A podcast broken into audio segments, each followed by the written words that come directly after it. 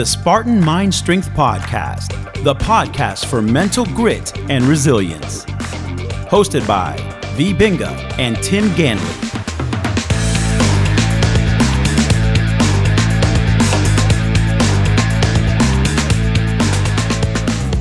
Hello, this is Tim.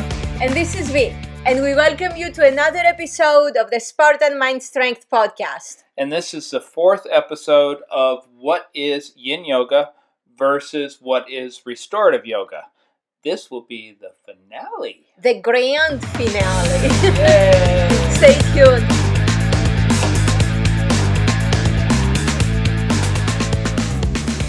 And we're back, and we're finishing up with the power or the Yin Yoga versus Restorative Yoga.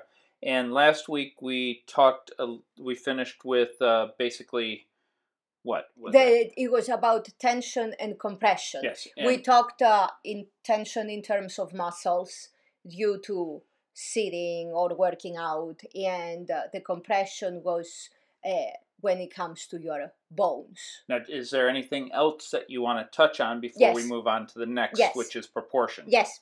Go yeah, ahead. Yes.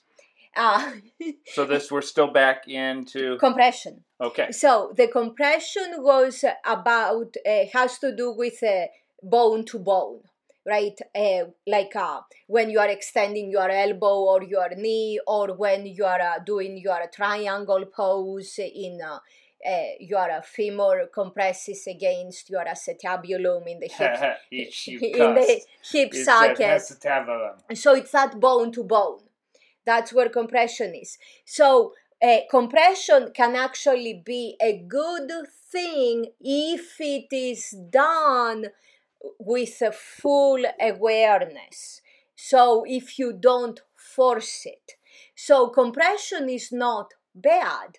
It doesn't mean you should never extend uh, your knee joint or your elbow joint, or you should never uh, feel it in your hip socket. Now, when when you talk about that, real quick, does that like the Bikram saying "lock your knees"? Is that compression? Yes, that can ca- that and can in, cause in compression. kettlebell swings, you lock your knees on the thing. So that that's a compression that is good. Exactly, it is good if it is done with awareness, and uh, and uh, when there is um, when it's load bearing, then you have to be more aware, and you have to have developed the proper strength. Proper technique too. and the proper technique and use the proper form that's where form is highly highly important when it's load bearing um, when it's not load bearing then you don't have to worry as much but still you don't want to be forcing it that's why in order to be on the safe side no matter what you have to have the proper strength and the proper technique okay. then you are safe. But where I'm going with this is that compression, mild compression, uh, helps your uh, bones, your bone tissue grow because our bones can actually become stronger. Our bones are not dead. So, proper compression can be really beneficial. And when you say that they're not dead, it uh, when you're talking about bones, that's why it takes longer for them to heal, right? Because there's less blood less flow. blood to them yes but they can still uh, repair themselves and that's where the proper uh, nutrition comes in. If you provide the right nutrients for your bone tissue uh, then you can help them become stronger as you age. And that's that is really fascinating that if you if we really watch our nutrition we can help our bones become stronger and that's major. Because also they store all our minerals and stuff. And we've done some YouTubes on uh, proper nutrition for. yes, but we can do a lot more because we can talk about the seven dhatus of Ayurveda and Oh, all no. that. Seven daughters. I, I always remember them as the seven dwarfs with Snow White, right? yes, but we digress. So, the third aspect when it comes to a pose that you have to pay attention to, other than tension and co- compression, is the proportion. Okay, and what do you mean by proportion?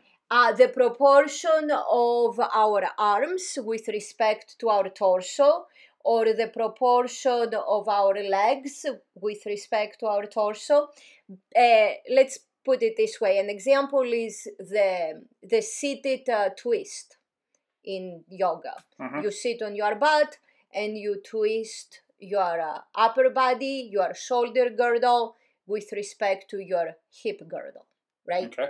And in the yoga journal pictures, they show that when you twist, you hook your elbow uh, onto your uh, thigh hmm around the knee area. So you bend your arm and you hook your elbow onto your knee, and it's like you can wave and Yeah. say hi. And that I can do that. In fact, Yoga Journal had contacted me to make several movies of that pose with me in it. Picture perfect. Uh-huh. So I can't do that. That's why they never contacted you. Exactly. So I have when I twist, I have to keep my arm straight in and uh, and hook like the lower part of my arm into my thigh or my knee. So I can't bend my elbow, so I can't wave and say hi. Ah, you can't Doing do the that. queen wave. No. Yes. So that's a matter of proportion. Now, I remember also in this, correct me if I'm wrong, but I know I'm not, uh, is that when w- I was climbing about 20 years ago, uh, we used to measure each other's arms. Not all the time, but that was one of the things that the gym, at the gym, uh, Vertical Ventures, Yes. when Phil owned it. Uh-huh. Uh, they would measure the arms to see the, the length of your arms versus your torso, and the longer your arms were versus your torso made you a better climber on certain routes. So we used to design routes to make it harder for the arm length versus the Exactly. arm shortened. Exactly. So where a shorter person like me would have to have a lot stronger core and uh, legs and better technique, hmm uh, in order because I couldn't rely on just grabbing, right? Yep, The, yep. So, I remember uh, Tim, who was one of the guys that used to climb there all the time. His arms literally Mhm. could drag on the Yep. ground, his knuckles when he walked. He had Exactly. such long arms, and he was a great climber. yeah, But also, he had very long arms, so he could do. It would take him four uh, movements to make it up the route, where it would take me like seven movements, and it would take you twenty-five movements. yeah, but they would be so much more graceful. so that's the idea exactly so and that's for a lot of poses uh, it comes in in uh, yoga the that proportion uh, so to to uh, when we talked about the contortionistic approach to yin yoga uh, it's uh, it has to do with the shape of the bones and it has to do a lot with the proportion and that does with bindings. exactly poses. binding exactly in binding that's huge to be forcing someone to bind to bind their arms under their legs or bind their legs over their arms or whatever And that's that's what binding means. Exactly. to really get into almost like a locking position with Yes. your hands going into a pose, a specific pose. Exactly. So uh, to force someone to do that has very little to do with core strength. A lot of times it may have nothing to do with the core strength, and it all has to do with the proportion. And I know that uh, in the day, back in the day, uh, there would be teachers that would teach special uh, weekend seminars on how to bind, yes. and their arms were like 40 feet longer than everybody else's arms, so they could bind even before they even started practicing poses. So then they would teach and uh, force people, and a lot of people got hurt trying to bind because they didn't have that. They had to work on other things where the, the teachers, the instructors, could bind no matter what. Yep. And um, and that's where the whole thing is. Now, are binding poses bad? It depends on the purpose. If it's gonna make you lots of money with a great picture, then they are great. Mhm. but but or it can buy you a drink at a bar, right? Yes, and and maybe get you into some some clubs. yes, but uh, when you are teaching And when you are practicing yourself, also, you have to always know why you're gonna do that pose. What is the purpose of that pose? What's the long term goal? What's the short term goal? And what's the long term goal? Mm-hmm. Now, is there, and I know I'm throwing this into you pretty quickly, is there actually any benefits for binding poses? Who knows? Uh, everything is gray. That's where the whole purpose comes. Uh, in, my old immature self would say, heck no. But as a mature adult, so you just had your birthday, huh? exactly. Yeah. As a mature adult, I I can I wanna say, tell me why, who's doing it, when, where, for what purpose, and I can tell you if there is benefit to it or not. Because yeah, we made fun of uh, uh, buy, you know, pay you for a picture or buy mm-hmm. you a mm-hmm. drink, but if that's where your short-term goal, right then and there, say you are trying to impress somebody, yeah, a binding pose can be way better for the moment than a hundred push-ups, say. Depends who you are trying to impress. So anyway, everything is gray. I like that. I Ayurveda actually takes care of a lot of things for me. Everything is gray. It depends. So we're going to go into a gray area of yes. taking a break. Stay tuned. Do you like what you hear? The Spartan Mind Strength podcast is available on Apple Podcast and all other popular podcast destinations. Please subscribe today and consider leaving us a rating and review. It helps us spread the word and help others find our content. Don't forget to leave a comment and any questions you may have. Tim and V would love to hear from you.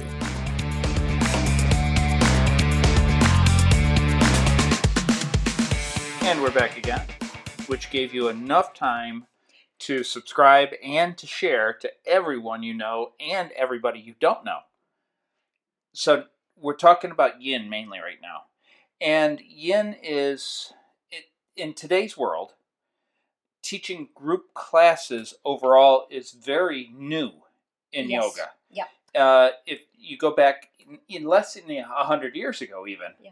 uh, they were teaching basically one on one. Yep one on two, and even if you go to uh, like Iyengar yoga, it might be in a gym type setting uh, in India, but they're still doing their own thing uh, because they, they have an instructor walking around and watching, but yet they're they're all doing their own practice. Exactly. And that's where the yes. whole concept of Mysore kicked in yes. too, was their own practice, even though there was a group of people, yeah. it still was all one on one type things. Absolutely, yeah. And now we're teaching yoga as a whole group. Yes. And we really need to start looking at because us as people from the United States really are leading this whole concept of group training yeah. for yoga. So we're actually the pioneers of it. Yes. And I know some people will say, no, you're not, but I don't care. Uh, so we're basically the pioneers of teaching group classes mm-hmm. for yoga. Mm-hmm. Uh, I think what 1970s, 60s was mainly the big shift yeah, to we- group classes, and actually it might not even because I remember uh, when I started practicing, like in '81, uh, at a YMCA in Sarasota, we did group class, but really it wasn't a group setting. It was Iyengar, mm-hmm. uh, and it wasn't really a actual class like everybody teaches today. So how do you take a yin that's actually designed or a restorative that's actually designed for one-on-one and turn it into a group setting? So you can teach 25, 30, and actually at our old studio, 37 yeah. people. Uh, so that's where the concept of the of the archetype of the pose comes in and the purpose of the pose. So when you when you're talking about a group class you can't know everyone's individual needs. Yes. Because or issues. or, or issues exactly.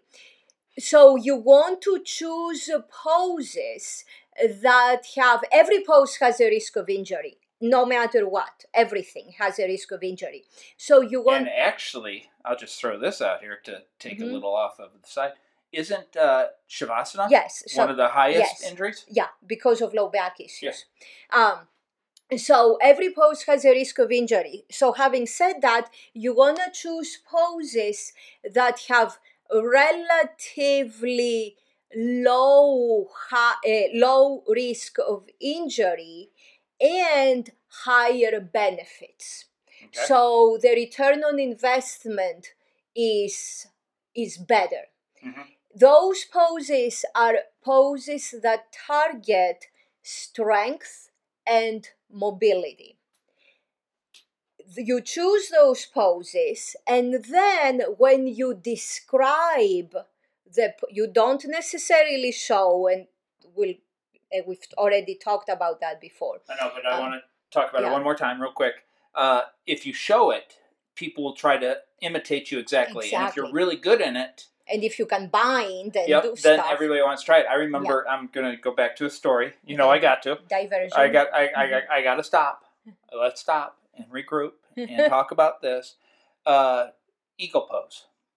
I remember back in the day, I would practice uh, Bikram class, and I'd be in class, and all the other guys would see me be able to do eagle pose. Now I've been practicing for 20 years at that time. I can do eagle pose. Uh, and, you have strong core Yep. which means you can balance okay move and on so so I was doing it, and other people would force Mm-hmm. themselves, and you could see the guys Mhm. just sweating and almost injuring themselves, and probably are injuring themselves trying to compete with my eagle pose because they would stare at me while I was doing it because I was the owner of the studio, and they thought that they could do the exact same thing. It was like almost like a competition. And is that that's where and you had with mirrors then Yeah. too yep Yep, and we'll get a whole. That's we need to do one on mirrors Yeah. too. Should you mirror or not mirror? But anyways, that's what you're talking about. yes exactly so you don't so when it, you describe the pose to your students you give the archetype and even if you show it say you have students who can't uh, hear for some reason all that stuff or don't speak the language you jump into it real quick in its most basic form and then you tell them what to feel where so you choose the poses wisely, poses that are focused on strength and mobility with less risk of injury. Should something bad happen, how bad could it be? Then you give the archetype, you describe it, and you encourage them to feel what to feel where. And if you focus on that feeling to be about the muscles engaging, squeeze your butt. Grab your butt to make sure it's squeezing. F- don't, just don't grab anybody else's butt. yes. Uh, feel your thighs. Uh, tighten your belly. Can you feel somebody else's thighs? no, tighten your belly. Uh, feel the area below the belly button that we forget, the low belly, major. Uh, feel your back. Uh, drop your shoulders. There is that commercial that makes me laugh. The pe- Peloton. Drop oh yeah, your- yeah, yeah, yeah, yeah, yeah. whatever relax your shoulders john whatever it says so but feel your muscles contracting uh, don't o- abuse your joints so whatever you do the discomfort should be on your muscles not on your joints. Mhm. that that's and that's where you go. And then and then as you observe your students because you are not doing your own practice on stage you are not a performer as you observe your students and pay attention to what they are doing you can give the cues accordingly and also start giving options. In the plank pose drop your knees when you need to so you give options so that everybody can get some benefit while in class and then they can leave having succeeded No, I, I, uh, I want to go. Is there anything else that uh, you think they need to know about yin? Yes. What?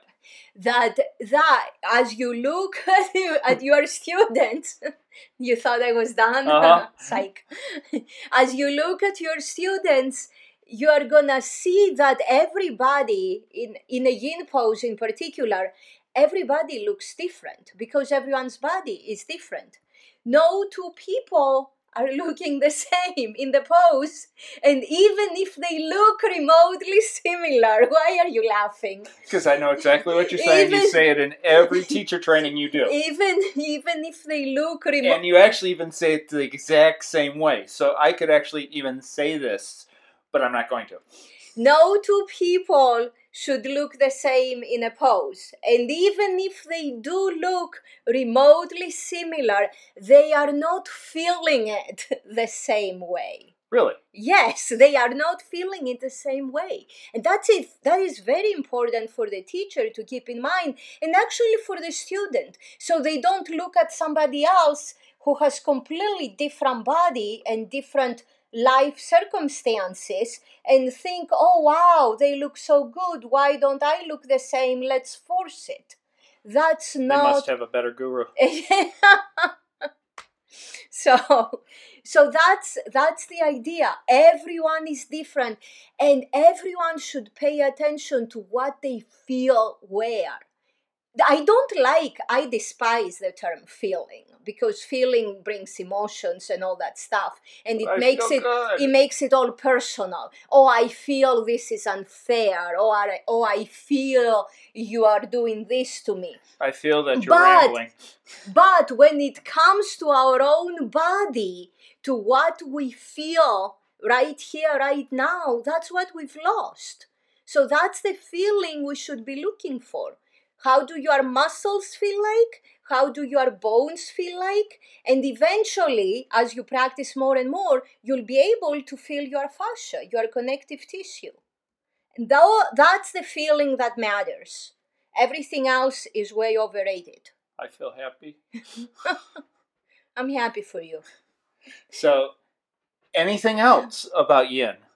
Uh, yes, but uh, we can uh, take a break. Okay, we'll take a break, and actually, we're going to talk more about restorative in the last episode. of the grand finale. Stay tuned.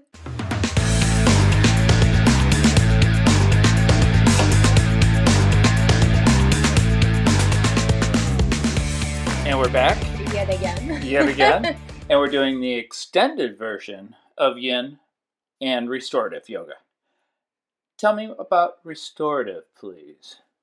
oh, restorative yoga. Well, we we already talked in uh, the previous um, uh, three episodes also about uh, the very few similarities between the two and then the many differences. But the most important point, since we are talking about the purpose, the purpose and the archetype, Mm-hmm. we just mentioned that, is why are you practicing restorative yoga? And if you think about it, restorative yoga is designed based on restoring, right? Uh huh. Restoring. It's all in the name. It's all in the name, right? You want to restore. You want to restore what? You want to restore the balance in the body. You want to restore the homeostasis. You want to restore the health that was already there at some point, right? Yes. but the homeostasis or the balance of the particular body mind etc is is not always the optimum right? You are not growing. Like if the body if uh, someone is weak right? They have weak muscles. They don't move enough. They don't work out at all. They don't lift anything. They're perfect the way they are. they are perfect the way they are. You are restoring whatever crap is already there. you are not growing anything. You are not uh, helping them develop any more strength any more mobility any more resilience. They are not becoming any healthier. They were weak uh, they feel they are uh, too tight now uh, or they sprained their ankle so they are deciding to go to a yoga studio and do restorative yoga well the weakness that they already had that caused them to break their ankle is, is that's it. It's still going to be there. The situation is not going to be any better than before they broke their ankle. Whereas if they do something to develop the strength of the muscles so it will take a lot more for them to break their ankle next time then that's helping them So restorative restores them Did to where they say were, yes. And yin helps them to become better than exactly exactly. The proper yin mm-hmm. or the proper hat yin or the proper power yin. Yes. Mm-hmm. So you have to have the heat. yes. You have to have the pressure over time. yes You have to have the, which we talked about a little bit, but I want to say it again because this is the most important part, and I want you to go into this before we finish it. Yeah. Is the reboot. yes at the end Uh, uh, and if you don't do those things, it's not proper yin. exactly It's improper yin, and it will actually, it can hurt people. yes Now, can you do the reboot with uh, restorative? So so let's go back to when so ideally when would you want to practice restorative in the proper way one on one with clean props and all that stuff Yeah, especially today's Uh, yeah. world now. So you would want to practice restorative if you are already putting your body under a lot of physical intensity. And then you need to really fix something quickly. Then you want to practice restorative. Now you talked about the fascia reboot, right? The the point of the fascia reboot is think of the fascia like a wetsuit inside every part of your body, right? Surrounding that crystalline thing, the 4th Mhm. phase of water, right? And it has the blacks, and when things become too tight, and then you break them with a yin, and you want to reintegrate that fluidity over everything. In restorative, it is actually you want to do the fascia reboot squats at the end of the practice because you are still what you are doing with restorative is you are still targeting your fascia even though people don't know about it Uh huh. so at the end of a restorative class you still want that movement to reintegrate that fluidity Now, if they're working on an injury and Mhm. they're doing the restorative, and say the injury stops them from doing the fascia reboot, Reboot squat, yeah there are how many other types of fascia reboots that are easier and or harder? So, Uh, the bird dog, the bird dog counts as a great uh, um, fascia reboot pose at the end, and uh, there are also the crescent lunges with the arms up, which if they can't do the fascia reboot squats, they may not be able to do the crescent the crescent lunges, but they can do the bird dog, Mhm. and they can even do a very basic cat cow and they can do like half a bird dog No, with those just are all moving fascia exactly do something that moves your body from the uh, fingertips to the toes Good. that's Good. the idea Okay. Are you happy with this, or do we need to talk about anything else? i, I have more to say Okay, go ahead. so the idea is that when you do anything, uh, and yin and restorative were the perfect examples, is you want to make sure you do not impose the pose. You've To been the waiting for that person. one forever. You know that. Uh huh. Do not impose the pose to the person. You, your target is the person. Your target is not the pose. I'm done. Are you done? I'm done. okay, I just want to end it by saying thank you to everybody that listens. Uh, we are actually now in 19 countries. 19 countries, People and that's all due to to, you. So, so thank you all very much, and we'll be back with a new series in two weeks. in two weeks. And uh, since this is the grand finale, and to say many, many thank you to all of you, in the notes section, we are gonna put the link to a teacher training video uh, that uh, explains to you what we were talking about when we were mentioning the proportion and the seated spinal twist. Excellent. And if you want to learn more, again, uh, go to Yoga Energy. yogaenergy.com and find the learn and uh, find the online classes. It's very easy. And we have two different Power Yin courses Yes. online. Yes. Until next time, may we all be well, adapt, and thrive. Namaste Kala. If you found today's show helpful, please give us a rating, a review, or both, and subscribe to the podcast and never miss an episode. As always, Namaste Kala, which in Greek means, may we all be well. This program, copyright True Fitness Incorporated, all rights reserved.